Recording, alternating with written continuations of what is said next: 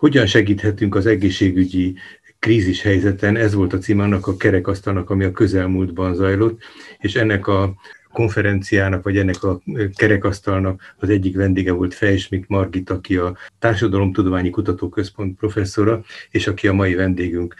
Szeretettel köszöntelek. Nagyon szépen köszönöm a meghívást, én is szeretettel köszöntöm a hallgatókat. Amiről te beszéltél, amiről, amiről olvastam egy kis rövidebb összefoglalót, ez azt a kérdést járja körbe, hogy a szolidaritás a járványi válságra milyen válaszokat adott, hogy milyen válságra adott válasz jelentkezett a magyar társadalomban. Igazából ez is mindjárt a kérdésem, hogy hogyan foglalható ez össze, milyen segítségnyújtási vagy milyen szolidaritási kezdeményezések voltak, amikkel ti találkoztatok a kutatás kapcsán. Kutatásnak két része volt. Az egyik része egy interjús kutatás volt, amiben online forrásokból azonosított kezdeményezések alapján ebből egy hónap alatt tavaly az első hullám idején április elejétől végéig tartott ez az online megfigyelése a, a kezdeményezéseknek, összesen 180-at rögzítettünk, mindenkit megkerestünk, és végül 53 interjú készült el. Ezzel egy időben történt egy, egy kvantitatív adatfelvétel is, amelyiknek egy picit tágabb volt a célja, tehát ők, ők a kollégáink nem csak azt nézték, hogy milyen segítési formák jelentek meg, és kik részéről érkeztek ezek a kezdeményezések, hanem a segítést két irányból nézték, egyrészt azt, hogy a társadalomban milyen igények jelentkeztek arra, hogy segítve legyenek, másfelől pedig, hogy milyen kín, a kínálati oldalon milyen kezdeményezések születtek segítségre vonatkozóan. Az ő, tehát hogy a kvantitatív kutatás az a, az, az eltetársamtudományi kar keretén belül egy, egy kutatásban született, Sík Domonkos, az én kollégáim közül Zakariás Ildikó dolgozott ebben, és, és abban az volt az érdekes, hogy, és meglepő egyben, hogy, hogy ami a segítségre vonatkozó igényeket illeti, nem az egészségügyi válságnak a tünetei, és nem a betegség okozta szükséghelyzetben kértek segítséget az emberek többségében, hanem anyagi természetű segítséget mhm. kértek. Tehát, hogy a szegénységnek a hatása és a, és a pandémiának, pandémia által kiváltott válságnak a hatása az első hullám alatt sokkal inkább érzékelhető volt gazdasági vonatkozásban. Sajnos nem rendelkezünk ennek a párhuzamával a, a jelenlegi hullám alatt, de abszolút el tudom képzelni, hogy, hogy most sokkal inkább érinti az embereket, ugye alig van már olyan család szerintem, vagy egy nagy, nagyobb családokat eh, eh, vonatkozóan biztosan igaz, akik ne gyászolnának valakit, aki ne hordozott volna valakit, aki, aki, eh, akit a betegség megérintett, aki átélt ezt a betegséget. Tehát azt gondolom, hogy a társadalmi, a társadalom meg, megérintettsége más az első és a harmadik hullám alatt. A, az első hullám alatt végeztük a segítőkre vonatkozó, segítő kezdeményezésekre vonatkozó uh, uh, interjúkat, uh, ahol, ahol egyrészt az egészségügyben dolgozókra, illetve az ápoltakra vonatkozó, ilyen gondozásban megnyilvánuló szolidaritási formákat illetve az oktatásban megjelenő oktatá- segítséget láttuk nagyon különböző irányokból érkezve, ez nagyon intenzív volt ez a két terület, de ugye emlékszünk, hogy, hogy ezen, a, ezen a területen, tehát a, a segítés vonatkozásában, vagy föl, fölmerültek már, tehát a kulturális szférának a szolgáltatásai, amelyek kimaradtak ugye a, a, a piacról, azokat ilyen civil kezdeményezések pótolták, és ez nagyon sok területen volt így. Hát azt hadd kérdezem, hogy általában a, akik aktivizálódtak, ha jól vettem ki a kutatásból, próbáltátok megragadni külön a, az intézményeket, talán az állami szolgáltatásokat és a civileket is, hogyha ez mondjuk három részre bontható, hogy ebben mik a legmarkánsabb tapasztalatok? államot még kizártuk Isten igazából, tehát hogy, hogy nem, a, nem az állam volt a fókuszban, hanem a, a civileknek két formája, az intézményi keretek mhm. között szerveződő um, civilek, illetve a, illetve a egyénileg jelentkezők. Um, az intézmények uh, vonatkozásában két, um, kette, két, két formáció volt nagyon fontos, amit, amit látunk. Az egyik a humanitárius szervezetek, uh, a, ami teljesen várható, minden katasztrófa idején ez történik a másik viszont, ami nagyon fontos volt, az a civil szervezeteknek a jelenléte. Uh-huh. Azoknak a civil szervezeteknek, akiknek egyébként így, hát eléggé így ki van, hát hogy mondjam, így az, az oxigén, vagy a nem tudom, él, életadó erő az így el van, meg van ritkítva a környezetükben. Mondjuk. Köszönöm, ez nagyon diplomatikus és nagyon pontos körülírása a helyzetnek. De szerintem ne, nekünk az nagyon tanulságos volt, hogy azt láttuk, hogy ennek ellenére, hogyha jelentkezik egy krízis a társadalomban, akkor két dolog történik, nem, három dolog történik. Ugye megjelennek a humanitárisok, akiknek ez a dolguk, a civilek erő, erejüket felül, felülmúló hatékonyságot, jelenlétet bizonyítanak, és a társadalom emlékezetében is ott van, tehát hatékonyan működnek az önkéntesek megszervezésében. Uh-huh sok területen egyébként. És a harmadik pedig az, hogy, a, hogy jelentkeznek olyan, olyan emberek ilyen katasztrófa esetén, akiknek nincsen folytonos jelenlétük a civil szférában, hanem mindig, amikor, most ezt előre bocsájtottam valamit, hanem akkor, amikor nagy baj van, akkor jelennek meg, és a katasztrófa helyzet elhárításának ideig tart a missziójuk. Uh-huh. Viszont a velük készült interjúk azt mutatták, hogy az ő esetükben is van egy élettörténeti folytonossága ennek a dolognak. Hát ez külön érdekes lenne, hogy, hogy de nem kutattátok nyilván, és majd szeretném tovább mennék még a kutatás összetapasztalataiban, de azt megismerni, hogy, hogy ez, a, ez a közeg, ezek az emberek, akik, akik csak a adni tudásnak a többletével csak ebben a időszakban, tehát krízis időszakban jelentkeznek, hogy ők vajon mozdíthatók lennének-e a krízis helyzeten kívüli időszakokban, hogy mit, mit lehetne kezdeni, ez gondolom a civil társadalmi kutatások számára egy nagyon fontos adalék lehetne, hogy hogy lehetne gazdagítani velük is azt a hálót, ami a, ami a társadalmat átszövi. Arra emlékszem, hogy a, az összefoglalóban különböző szolidaritási mechanizmusokat vagy szolidaritási formákat különböztettetek meg. Egy kicsit, ha erről beszélnél nekünk. Igen, minket az nagyon érdekelt, hogy a hogy a szolidaritás mennyire nyilvánul meg rövid távon, közvetlen segítség, embertől emberig irányuló segítség formájában, és milyen mértékben van, vagy milyen mértékben van egy közvéleményformáló hatása is, tehát az az ambíció, hogy strukturális változások, ugye ezek a problémák, amelyeknek a megoldására siettek a civilek, ezek csak részben magyarázhatók a pandémia katasztrófájával, részben azzal magyarázhatók, hogy egy olyan intézményrendszerünk van, különösen a szociális szolgáltatások, meg az egészségügyi szolgáltatások, oktatási szolgáltatás területén, ami nem alkalmas olyan mértékben ki van éheztetve. Zsigerezve, igen. Hogy nem alkalmas arra, hogy, hogy amikor nagyobb terhelés van, ennek eleget tegyen. Tehát nagyon törékeny arra gondolsz.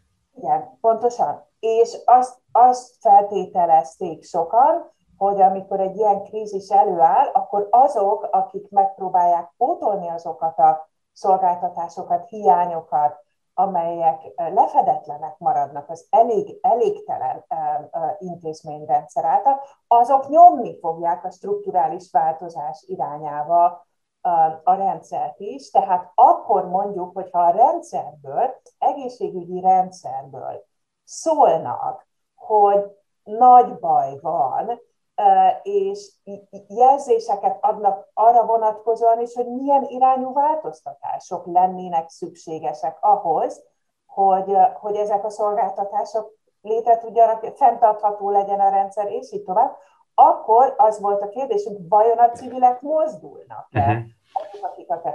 És erre vonatkozóan azt találtuk, hogy a jelentős részük nem, és ez azzal magyarázható, hogy, hogy a civil társadalom és az állam viszonya úgy változott az elmúlt tíz évben, hogy azok, akik válság esetén eh, rendelkezésre állnak, azt gondolják, hogy a rövid távú cselekvésüknek az a feltétele, hogy közéleti kérdésekről nem nyilvánítanak véleményt. Arra gondolsz, hogy ha, hogyha, ha valamilyen kritikai elemet jeleznek, akkor még a segítést is megtagadják tőlük.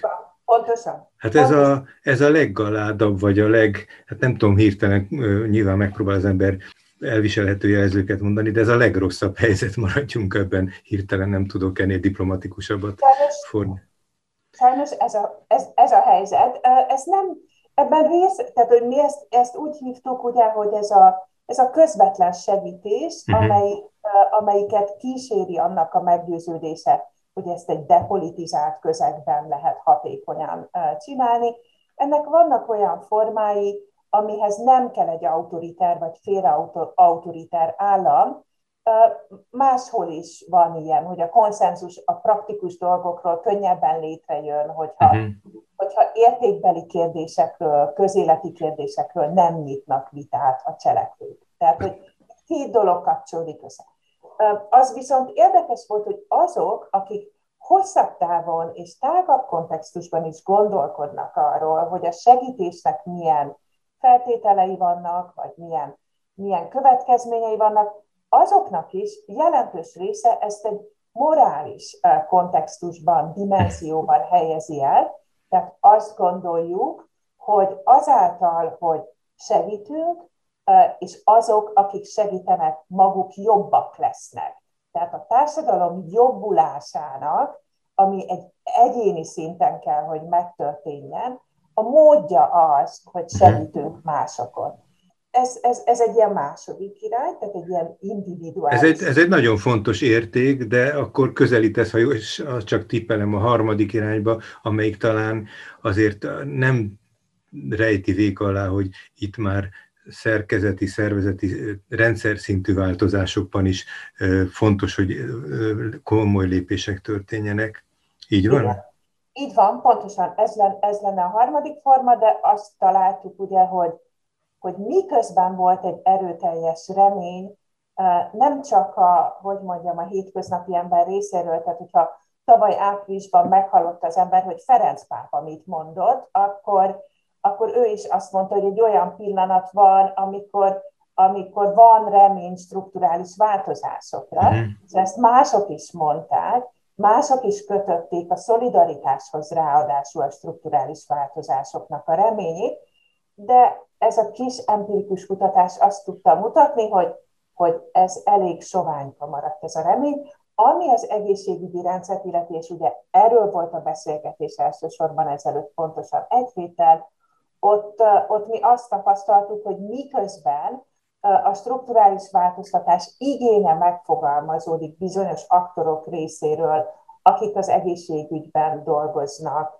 fizetett munkával, vagy a fizetett dolgozói az egészségügyi rendszernek, aközben azok a civilek, akik az ő megsegítésükre siettek, ők arra fel voltak készülve, hogy közvetlenül segítsenek az egészségügy dolgozóinak, de arra, hogy segítsenek ezeket a strukturális változásokat előrébb vinni, meg megvalósítani, arra nem voltak felkészülve. Ez egy, talán egy önbizalomhiány, benne lehet az is, hogy, hogy talán a belátást remélik, hogy a döntéshozók ebben a nagy helyzetben talán felülírják a előzetes napi rutinjaikat, ez persze csak így hangosan találgathatok, de azért ezek szerint, ha nagyon szűk réteg is volt, de volt azért olyan, aki, aki megfogalmazta, vagy aki ki, ki nyilvánította, hogy, hogy itt strukturális rendszer szintű változásra van szükség, ugye? Tehát volt ilyen tapasztalatotok is azért, még hogyha ennek az arányát mondott, hogy ez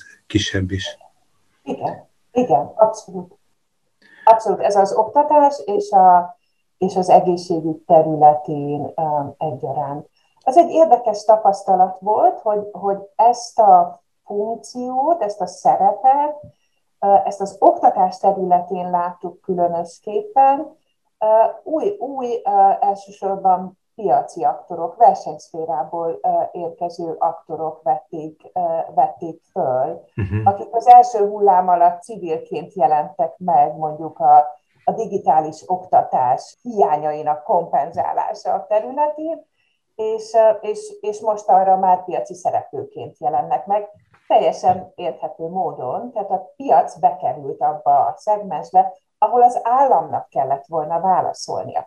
És az, hogy mi nem totálisan égből kapott, vagy nem légből kapott dolgot mondunk, azt, azt abból uh, merítem, hogy uh, a kutatásnak az előző hulláma 2015-ben történt, a menekült válság kapcsán. És akkor volt a kutatásnak bekapcsolódott egy nemzetközi kutatásba is, együtt dolgoztunk német, francia és más kollégákkal, és azt láttuk, hogy a menekülteknek nyújtott szolidaritás ott tudott, hogy mondjam, szinten marad, bizonyos szinten maradni egy, egy társadalomban, ahol ez intézményesülni tudott, például Németországban. Uh-huh. És ez úgy történt, hogy, a, hogy az alulról jövő civil kezdeményezéseknek lehetővé tették, hogy állami erőforrásokhoz jussanak hozzá, például, ahol mondjuk egy városrészben volt 20 különböző alapon szerveződő csoport, az hozzáfért egy fizetett álláshoz, uh-huh. akik adminisztrálják ezeket a különböző tevékenységeket. Akik a szinkronizálásban segíthetnek adott van, esetben. Tehát tehát... Ez nagyon-nagyon fontos, hogy van egy ilyen, tehát akkor tudnak ezek a, ezek a rövid távú tűzoltásra alkalmas szolidaritási kezdeményezések állandósulni, ha van egy dialógus az állam és a civilek között, amiben az állam beszáll. Hát ez az egyik kérdésem, hogy hogy látod, a, most a, nyilván a kutatás egy részleges rálátást kínál, de azért sok mindent elárulhat, hogy, hogy a társadalom, az állam és az intézmények eltérő szerep, illetve felelősségvállalásában nagyon különböző eredményesség volt, de hogy közelebb került a három szektor ebben az időszakban egymáshoz, vagy ugyanolyan széttagoltság jellemző rá, mint egy korábbi időszakban? Hát azt hiszem, hogy azt lehet talán mondani, hogy, hogy, a, hogy a válsághelyzetben létrejött egy egymásra az egy, egy, egy, egymásra való odafigyelésnek egy, egy nagy, magasabb szintje, mhm. vagy uh, olyan intenzívebb lett az elvárások, a, talán a bizalom is.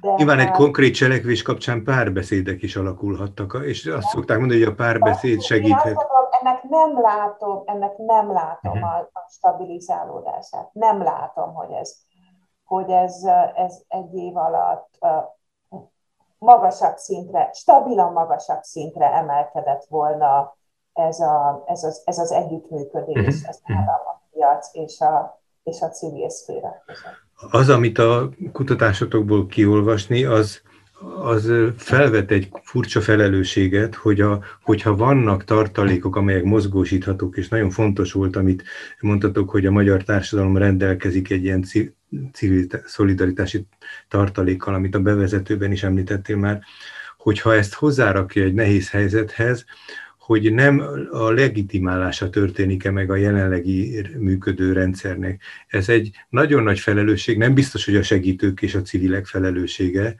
de hogy, hogy a, a bajban mutat, mutatkozik meg a, a másik társ, de a bajban létrejön valami, és ezzel tulajdonképpen az, aki korábban a, a, a baj elhárításában jelentősebb szerepet vállalhatott volna, az tulajdonképpen esetleg változatlanul kerül ki. Szóval ennek egy... Van, felmentve érezheti magát, mert... Na lám, túl lettünk rajta. Így van, pontosan, így van. Uh-huh. Sőt, még akár annak hiányában, hogy a, hogy a, hogy a civil cselekvőknek a, a médiához és a nyilvánossághoz való hozzáférése nagyon korlátozott, vagy ed, nem rosszul fejeztem ki magam, tehát hogy amiatt, hogy a civil segítőknek a nyilvánossághoz való hozzáférése korlátozott, emiatt akár még a, hát még itt magának vindikálhat olyan, olyan dolgokat is, olyan megoldásokat, amelyeket nem maga tett meg, nem maga eszközölt. Ha jól veszem ki, ez azt jelenti, hogy megtévesztheti a közvéleményt. Hát nem mondom, hogy vidámabb lettem, bár nem egy ö, jó hát az, A vidámságra az, az ad okot, hogy ugyan um, több, több ízben, több formában el lett véve ennek a társadalomnak a kedve attól, hogy szolidáris legyen egymással, bízzon egymásban, segítsen egymás, hogyha nagy baj van, akkor ezek a képességek, ezek hogy nem helyreállnak. Nem, áll, nem ölhető ki belőlünk ez a jó érzés. Pontosan, így van. Hát nagyon szépen köszönöm. Jó lenne erről majd még hosszabban vagy többet is beszélni.